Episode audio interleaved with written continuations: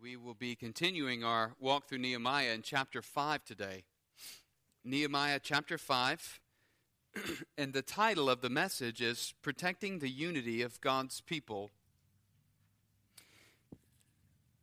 The last several weeks, we've been walking through Nehemiah, and we've seen that Nehemiah is a tremendous uh, book and a tremendous account of what was happening for Israel, the people of God, as they were, were returning from being in exile. And so it's known as post exilic time. The people are returning to Jerusalem and working to rebuild the wall. The temple has already been rebuilt, and they're, as they're working to rebuild the wall, there was a, a threat looming that was threatening. It was threatening to stop the advancement of God's work, God's kingdom work.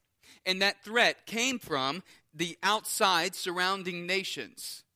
They wanted to stop God's people from rebuilding the wall. And so they came in chapter 4, the two men, Tobiah and Sanballat, came. They came ridiculing and mocking and even threatening physical harm to God's people. Nehemiah responded with prayer, a prayer of faith and a prayer of action. Chapter 4, verse 9, he said, So we prayed to our God and set a guard as a protection against them day and night. And then he followed in verse 14 of chapter 4 with a charge. And the charge was don't be afraid of them. Remember the Lord who is great and awesome, and fight for your brothers, fight for your sons, fight for your daughters, fight for your wives, fight for your homes. And then in verses 15 through 23 of chapter 4, Nehemiah tells us of God's faithfulness toward his people he frustrated the plans of their enemies who were coming to attack them. And so in verse 17 of chapter 4, the people resumed their work on the wall.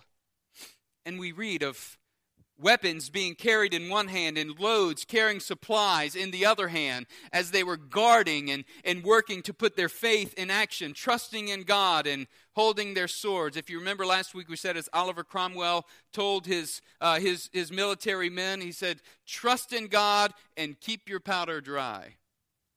And so here's what the people of Israel are doing they're trusting in God. They're carrying the swords. They're putting faith and action working together. Verse 18 of chapter 4, we read, And each of the builders had a sword strapped to his side while they built. And then in verse 20 of chapter 4, he said, Our God will fight for us. If you hear the horn, it's the rally cry. Come together, and our God will fight for us. So the outward attacks of the enemy were foiled, they were frustrated.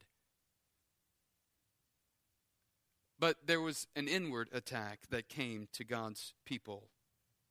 You see, when the outward attack of the enemies fail, when they fail to stop the work of God through his people, oftentimes the enemy then will resort to friendly fire tactics or, or attacks from within. We saw this for the people of Israel when Moses was leading them out of Egypt and, and bondage to slavery. They get in the wilderness and the people begin to grumble and complain and murmuring within themselves. They were, they were bickering and fighting. We see it in Acts chapter 6 as the Holy Spirit is doing a great work saving many in the midst of, of, of Pentecost and proclaiming the gospel after Christ's resurrection and ascension. Chapter 6 As the church was growing exponentially, there arose a complaint in the midst of the widows, the Hebrew Jews versus the Hebrew widows versus the Hellenistic widows, and the daily portion of food and there was a grumbling and a complaining that arose. And so often, this is the way the enemy works. When opposition fails to confront and to stop the work of God and the gospel progressing, the enemy then begins to work inwardly, to work in the midst of the community. In chapter 5, we learn that while the walls may stop the enemy from without, they don't guard against the corruption of man's heart within. And so there's an internal threat looming. And this internal threat is against the community's unity. And what we need to see in this text is the unity, the, the community's unity, and, and this looming threat, this internal threat, can just as easily stifle the advancement of God's kingdom work through his people. When there is disunity, the advancement of God's kingdom work will be stifled. When there's disunity within the church, the advancement of the gospel ministry through that church. It's, it's going to be stifled. And so this morning, I want us to see that living to advance our own agendas will threaten the unity of the church for advancing Christ's work in the world. But before we read the text, let us pray. Father, as we come before you this morning, it is our humble prayer that you would teach us and instruct us through your word. Lord, make our hearts open and sensitive to the truth of your word. Let us learn, Father, from from Nehemiah in chapter 5 and what happened in the life of your people and what happened in history for the people of God as they were working and endeavoring to, to do this great act of unity in rebuilding the wall, yet internally there was disunity among them. Lord, may we learn, may you instruct our hearts, may you speak to us in very personal ways, but also in a corporate way as a, as a body of Christ. Lord, you know the you know the things that we as a congregation are struggling with. You know the things we are seeking to discern. You know the personal aspects of our very personal lives and the internal struggles that each of us have even in our own hearts. And so God, we we we we say this morning that we are open. Please speak to us. Teach us, instruct us through your word. Open our minds to understand the truth of your word and our hearts to love the truth of your words and give us strength, Father, to apply your word into our lives and to live it faithfully. And now, Lord, I pray that the words of my mouth and the meditations of my heart would be pleasing in your sight, O Lord, my rock and my redeemer. For it's in Christ's name we pray. Amen. In chapter 5, I want to begin reading in verse 1. We've set the stage and we understand what's going on in the midst of the community. There's a struggle internally for unity. And in verse 1, Nehemiah writes Now, there arose a great outcry of the people and of their wives against their Jewish brothers. For there were those who said, With our sons and our daughters we are many, so let us get grain that we may eat and keep alive. There were also those who said, We are mortgaging our fields, our vineyards, and our houses to get grain because of the famine. And there were those who said, We've borrowed money for the king's tax on our fields and our vineyards. Now, our flesh is as the flesh of our brothers, our children as their children, yet we are forcing our sons and our daughters to be slaves. And some of our daughters have already been enslaved, but it is not in our power to help it. For other men have our fields and our vineyards. And in verse 6, I was very angry, Nehemiah says, when I heard their outcry and these words. I took counsel with myself, and I brought charges against the nobles and the officials, and I said to them, you are exacting interest, each from his brother. And I held a great assembly against them and said to them, We, as far as we are able, have bought back our Jewish brothers who have been sold to the nations but you even sell your brothers that they may be sold to us. They were silent and could not find a word to say. So I said, The thing that you are doing is not good.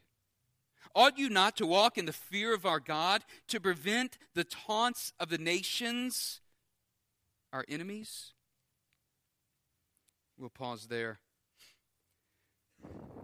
In verses 1 through 9, we see the threat that really is coming against God's people. And the issue that Nehemiah is struggling with deeply here is the, the people are not walking and exercising, they're not living in the fear of the Lord, in the fear of their God.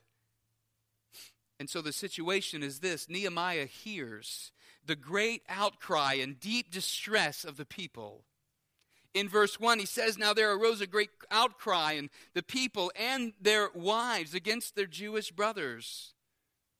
The language is reminiscent of the exilic language that we read in, in, in uh, or even of, of the Exodus, when, when the people are coming out of, out of the Exodus, out of Egypt when they were in slavery in Exodus chapter 2 verse 23 and chapter 3 verse 7 it tells us that God heard their cry and he sent one to deliver he sent Moses to lead the people of Israel out of slavery and bondage. And so we see in verse 6 that Nehemiah hears their cry and he's greatly angered over the rift in the community. In verses 2 through 4 we we learned that there are really three groups of people who are suffering. The first group in verse 2, we, we see their families who, who are quite large, but they're poor. They don't own any land. In fact, they have to hire themselves out just to get enough grain to feed their families. And so when it came time to feed their families, there was no food. Why? Because the men had been working on the wall. They had been repairing and rebuilding the wall. In verse 3, there, there's another group, the landowners, the farmers, who, who were having, having to mortgage their property to buy grain to stay alive. They were busy working on the wall too, and, and they couldn't harvest the fields. They couldn't work the fields in order to produce enough grain in order to pay and in order to feed themselves. And so, what they have to do is to go and they have to mortgage their fields and their property in order to buy food to feed their families. And then, verse 4 there were farmers who were having to borrow money to pay the royal tax. They, they were able to, to, they were maybe in a little bit better position. They were able to live off of what they had produced on their land, but, but still they had to pay taxes on their land, the king's royal tax. And they couldn't make those payments because they didn't have enough money. Uh, they didn't have enough grain or food to sell at market and also to feed their families.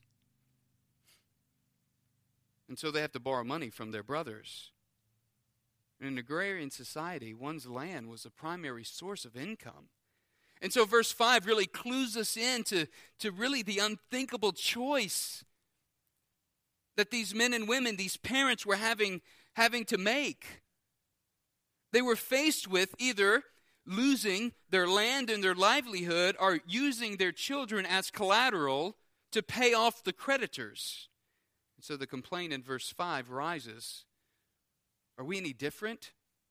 Are we indifferent from our brothers, right? He says there in verse 5 Now our flesh is as the flesh of our brothers, and our children as their children. I mean, we're brothers in community here, yet it doesn't feel like it. Our children play with theirs. We're, we're really no different yet we're forcing our sons and our daughters to be slaves. The word that he uses here for slaves in verse 5, the first one, it's the normal word for slaves in the Hebrew language. It means slave or servant. But notice in the second part of verse 5, and some of our daughters have already been enslaved. This is a different word for slavery. In fact, when this word is used in connection with daughters, it's suggesting, to put it nicely, they were becoming second wives to some of these men in the Jewish community. Their daughters were being forced into these circumstances. And they're saying our daughters are being humiliated, and there's nothing we can do to stop it. We've been put in this position where we're out sacrificing, working on the wall, working together for the unity of God's people to make this work happen. And back home, our sons and our daughters are having to be put into slavery in order to keep our land, in order for our family to even survive. So it's not in our power to help it. For other men have our fields, they say in verse 5. And so the worst part about all this is it's not some oppression that's coming from outside nations, as when the Babylonians took over and ransacked Jerusalem. No, the worst part about this is it's coming from our brothers. In verse 1, there arose a great outcry of the people and of their wives against their Jewish brothers. For a nation that was to live on brotherhood and unity, this was horrible. The implications of, of the threat were many. The people who were suffering the most consisted of the majority of the people who were working on the wall. The poor weren't able to work the land to provide for themselves. The work on the wall was going to suffer if they left in order to go and to work on the land. The mounting financial burden of mortgaging fields to pay the king's tax was overwhelming. On top of that, they were experiencing the devastation of selling their children into slavery. And there was great concern over the compromised position of, of their children, their vulnerable children, especially their daughters, being enslaved to others. These things should not be among the community of God's people. You see, here's the reality a work that, that takes the whole community of God's people demands the whole community to shoulder one another's burdens. We've already seen that in chapter 4, chapter 3. But instead, the people of Jewish, the Jewish people of wealth were concerned with themselves and and not for their brothers. They were only concerned with selfish means and making a buck and profiting their own lives. Question I'd ask us to consider this morning are what are some of the present day dangers threatening the unity of God's people? What threatens the advancement of God's kingdom through his church today? Yet there are those obvious things the, the, the, the gossip and the slander and selfishness and pride. But I want to give you three suggestions that I think are evidenced in this text that we can see this morning that are very practical and very applicable. Listen, this text isn't so far divorced from our circumstances. They're paying taxes, they're having to provide for their families with food, they have mortgages to pay. And all the while, they're trying to live in community, covenant community, in fellowship with the body. And so, the, the, the, first present day danger that I want to highlight for you that I think comes from the text this morning is the presence of spiritual complacency. We'll see this in a moment more in the, the second point this morning, but the presence of spiritual complacency is a danger that threatens the unity of God's people. Why? Because when our hearts are cold to the work of Christ and our salvation, we need to ask the hard questions Am, am, am I harboring sin in my life? If so, we need to pray with the psalmist, Psalm 139, 23 and 24. Search me, O God and know my heart. Try me and know my thoughts, and see if there be any grievous way in me, and lead me in the way everlasting. You see, when our hearts are cold toward the things of God, we won't be enthusiastic about living the gospel. Nor will we engage in living out the gospel. We can't fake gospel transformation in our lives. And the truth is, God desires to use His people, His church, in reaching the lost world for Christ. That which we have already been singing about this morning. Spiritual complacency doesn't endear us to one another, it doesn't cause us to want to, to see the good of others for Christ's sake. In fact, spiritual complacency makes us apathetic to Christ's mission in the world. So, what's the answer? Seeking God through prayer, reading His Word, being in accountable relationships with others, living in community with God's people, not forsaking the worship assembly of God's people, gathering together as God's people to worship Him and to glorify Him. That's the answer to spiritual complacency in our lives. It's trusting God, living in the fear of the Lord. Second observation, or the second present day danger that's threatening the unity of God's people is the absence of physical service. You see, even if they would have left the wall to go and tend to their families, then the wall, the work on the wall, and that unity in, in God's mission wouldn't have, wouldn't have been fulfilled. They, they wouldn't have been able to complete all the work that needed to be done in the time in which they were trying to do it. And so the absence of physical service, as we've seen from 1 Peter chapter 4, verse 10, as each has received a gift, right? Use it to serve one another as a good steward of God's varied grace. In other words, God has gifted his people to be serving one another within the body. Ephesians chapter 2 verse 10, right? For we are his workmanship created in Christ Jesus for good works which God prepared beforehand that we should walk in them. Ephesians 4, 12 through 13. The saints are to be equipped for the work of ministry for the building up of the body of Christ until we all attain, listen, to the unity of the faith and of the knowledge of the Son of God, to a mature manhood, to the measure of the stature of the fullness of Christ. The question are we using our gifts in service to the body, in service to one another? Are we being good stewards of the gifts which God has entrusted to us? So we see the presence of spiritual complacency is a, a present day danger threatening the unity of God's people. The absence of physical service is a, is a present day danger threatening the unity of God's people. But thirdly, we see a, a lack of financial participation is a present day danger threatening the unity of God's people.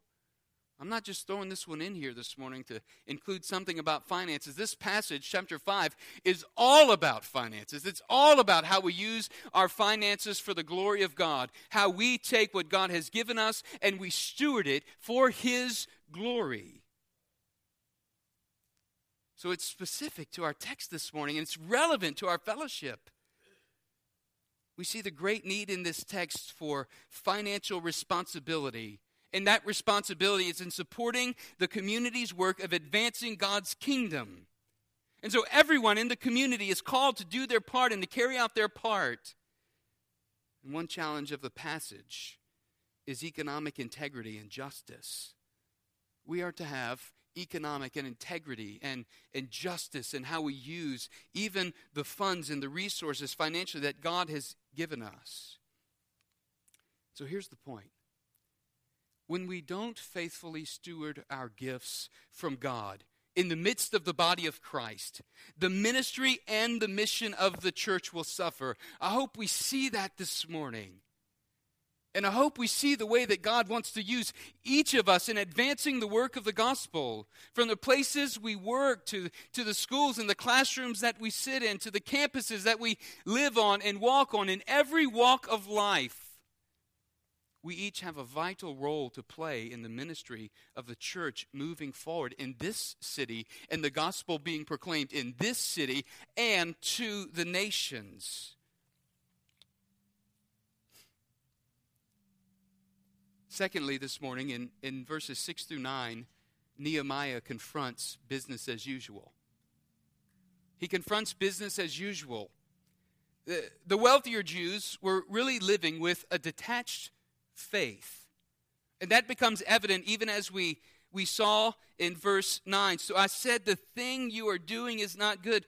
Ought you not walk in the fear of our God to prevent the taunts of the nations, our enemies? You know what Nehemiah is saying here? He has a zeal and a passion for the name of God to be glorified among the nations, not for the name of God to be taunted and ridiculed and made fun of in the midst of the people of God. The fear of the Lord must govern our daily living. What's happening here? The nobles and the officials of the community aren't living according to God's design for his people. They're breaking God's covenant and, and putting the whole work at stake. And so Nehemiah charges them with breaking the law of Moses, the Torah, and exacting interest in verse 7 from their brothers, which was explicitly forbidden in the Torah in Exodus 22, Leviticus 25, Deuteronomy 23. And so, how does Nehemiah confront the issue? In verses 6 and 7, there's kind of an interesting phrasing you've read it. I was very angry, he says, when I heard their outcry and these words. In verse 7, he says, I took counsel with myself, and I brought charges against the nobles and the officials. I think we learn a very important leadership lesson from Nehemiah, just a real practical leadership lesson. He says, I was va- very angry and I took counsel with myself. In other words, what he's saying is, I paused and I didn't allow my anger to overcome me. I didn't allow my anger to lead me into sin. He didn't speak until God had ruled his heart in the matter. That's very important. Many of us, if not most of us, will do well to hear Nehemiah's words and in the moments of our anger to allow our hurt hearts to first be ruled by God before lashing out at others. So often, right, we speak before we think. We speak and then we thought, think, oh man, I, I shouldn't have said that. Unfortunately, sometimes we, we fly off the handle at, at work or, or in other public places and we really put our witness on display, don't we? But it's the wrong kind of witness. In fact, that would be the same kind of witness that, that the officials and the nobles were putting on display before the nations. But you know, if we're honest, most often it happens with those who are closest to us. It happens with those who are, who are in our families. One writer in the New York Times wrote, Getting angry can sometimes be like leaping into a wonderfully responsive sports car, gunning the motor, taking off at a high speed, and then discovering the brakes don't work. The early 20th century evangelist Billy Sunday had a woman that came to him one time and she was trying to justify her angry outbursts. And she said, There's nothing wrong with losing my temper. I blow up and then it's all over. And he replies to her, Ma'am, so does a shotgun. And look at the damage that it leaves behind. You know, that's the reality. Church, we must be a people that bring our anger under submission and, and allow our hearts to be mastered by Christ before we speak out and, and lash out in anger and, and throw up over, all over someone. You see, the one whose heart has been mastered by God is the one whose tongue won't get him in trouble. You ever experienced that? It was Benjamin Franklin who said, Anger is never without reason, but seldom with a good one. Nehemiah had a good reason to be angry. He was zealous for God's name to be exalted among the nations, not defamed. But first, God had to master his heart. And then in verse 8, their silence was an indictment of, of, of their guilt. Verse 8 tells us of the hypocrisy of their actions. While Nehemiah had bought back the Jewish slaves from the nations, what were these officials and nobles doing? They were selling them to the nations in order that Nehemiah would have to buy them back again. They were all about making their own profit. So, what drives all of this for Nehemiah? Listen, what drives this for Nehemiah is realizing the realization that, that they're not living in the fear of the Lord. Their hearts hadn't really changed. They were looking out for the good of the community. They weren't looking out for the good of the community. Instead, they were looking out for their own interests, for their own good. They were oppressing and exploiting the poor. And the real question was how is this any different from the nations that were surrounding them? You see, God desired his people to be a, a witness to the nations. The fear of the Lord wasn't governing their daily living. They weren't walking under the commandments of God. And so there was a detachment between their faith and their actions.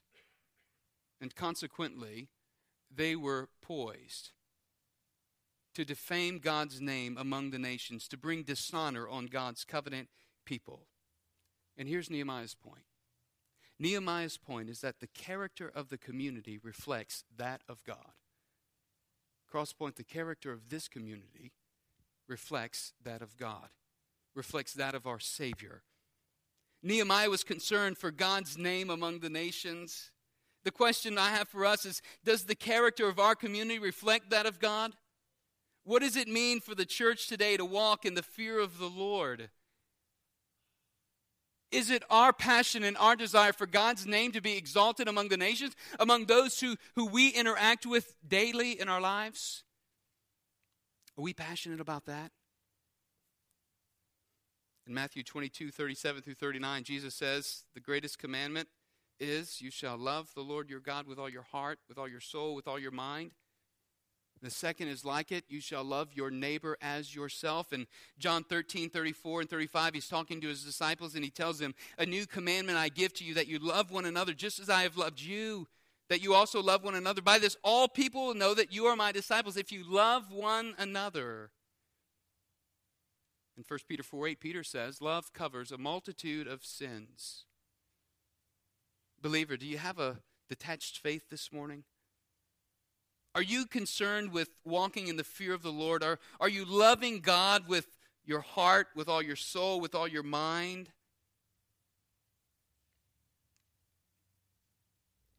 Do we fear God in the way that we deal with our, with our money, with our finances, in the way that we help out our brothers our sisters? Do we have a concern for God's reputation among the nations? Is that, is that something that's passionate on our hearts? Finally, this morning, I want you to see that the nobles and the officials respond with repentance, which leads to restoration. So Nehemiah charges them and says, The thing you're doing is not right. And in verses, really, verses 10 through 19, 10 through 13, we see this response and this call to response. Nehemiah says, Moreover, in verse 10, I and my brothers and my servants are lending them money and grain. Let us abandon this exacting of interests. I don't think that means that Nehemiah was culpable in, in taking interest unjustly from the poor of the community. I think Nehemiah is simply saying here, let us not take any interest. And he's calling the people. He's saying, I've been lending, but let us not expect interest from the lending that we've been giving. Verse 11 return to them this very day their fields and their vineyards. And so we see that nehemiah calls for the abandoning and the exacting of interests from their brothers. I think we can learn that the community's unity around rebuilding the wall didn't remove the internal struggles of the people's hearts in fact, it, it actually revealed areas of inconsistency between their faith and their actions, and it, it allowed for an occasion for impure motives of their hearts to surface. Similarly, we learn that corporate unity and working to advance the gospel of Christ doesn't remove the impurity of our own hearts before God. What removes these obstacles to unity is confession before God and, and true repentance. So in verse 11, Nehemiah calls for the return of all that belongs to the people. In verses 12 and 13, the nobles and the officials agreed. They said, We will restore these and require nothing from them. We'll do as you say. And so Nehemiah calls the priests and he, before them, and he enacts this covenant between the priests and the people before God and he calls them to make a promise and to stand on it. And it says that all the assembly said in verse 13, Amen, and praised the Lord. And the people did as they had promised. You see, there was repentance from the people, and then they were restored to the unity of the community. You know, the good news, church, is when we repent of our sin and we confess it before the Lord. Scripture is clear to tell us that he is faithful. 1 John 1 9. He is faithful and just to forgive us our, of our sins and to cleanse us from all unrighteousness.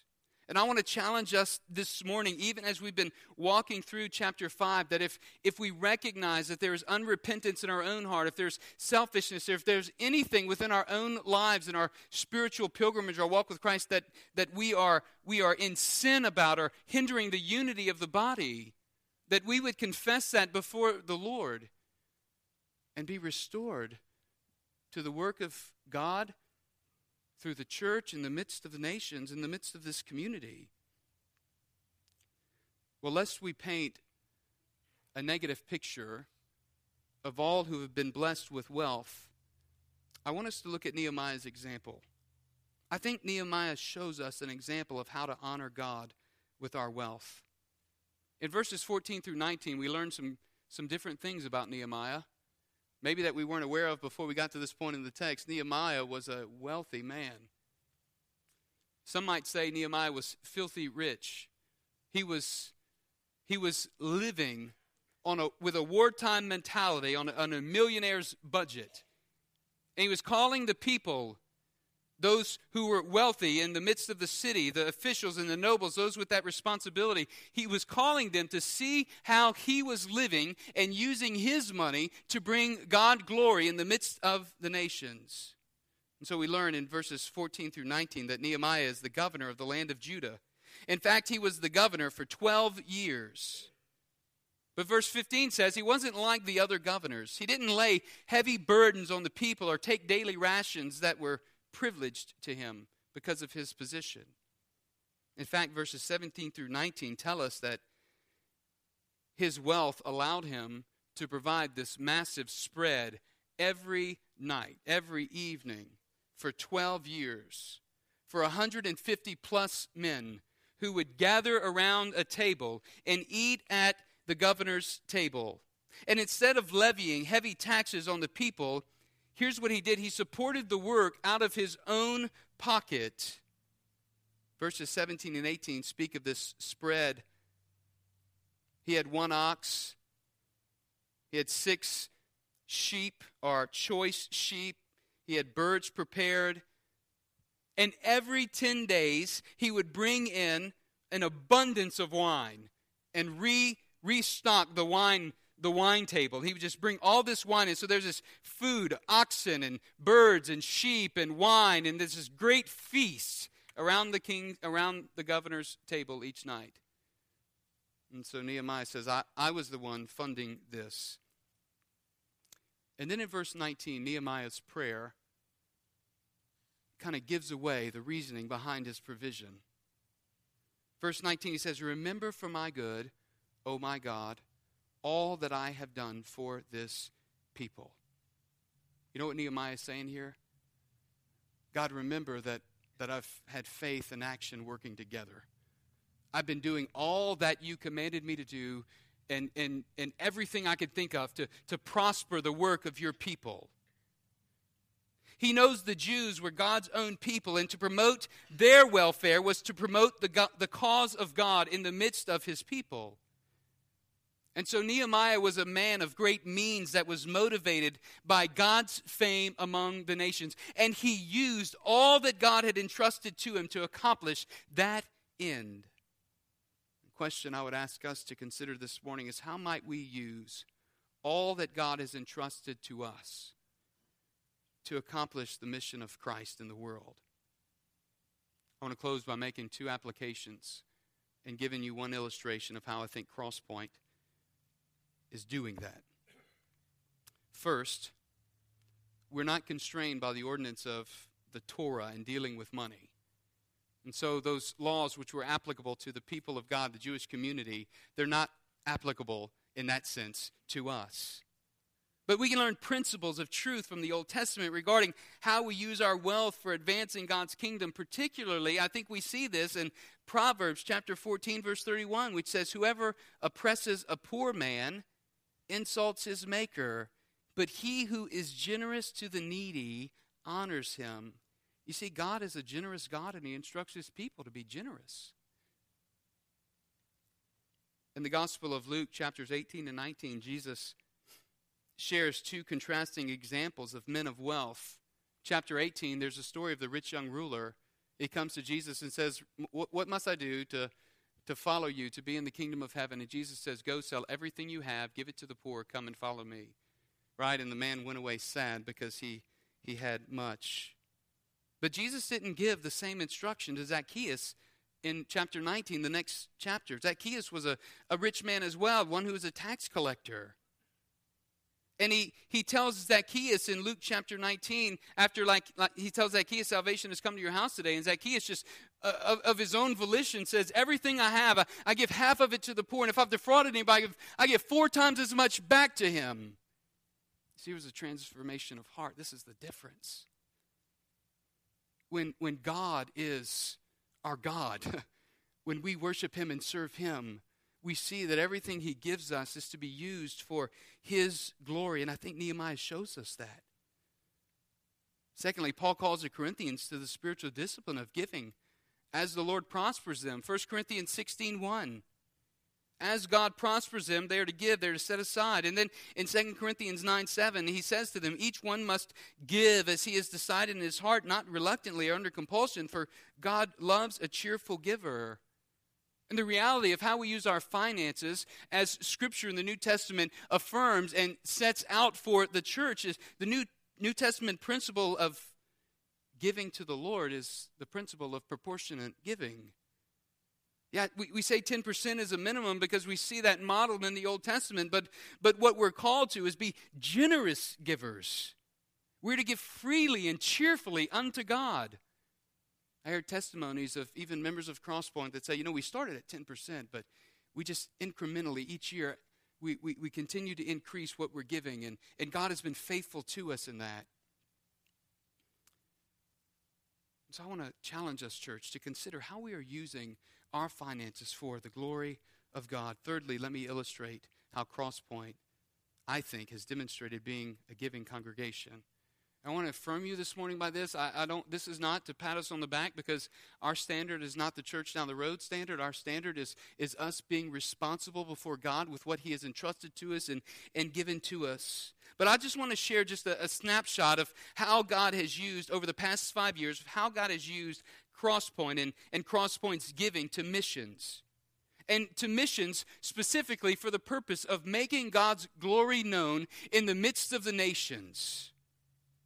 We consistently give to the cooperative program, to the Baptist Association of Greater Baton Rouge, to LSU and Nicholls BCM, to Judson Retreat Center, to, Angel, uh, to the Angola Prison Ministry, to Bukiri and to Busimbatia, to Peter and Degwa, to Lottie Moon, to Annie Armstrong, to Georgia Barnette, to Louisiana Baptist Children's Home, to World Hunger, to Uganda Baptist Seminary, to Zimbabwe, to the uh, orphanage in Zimbabwe, a one time gift, or to Kenyan Medical Supplies, a one time gift, member benevolence, even Pastor Ramon and all of these, uh, all of these, all of these names, uh, minus one or two, have specific line items on our budget each year.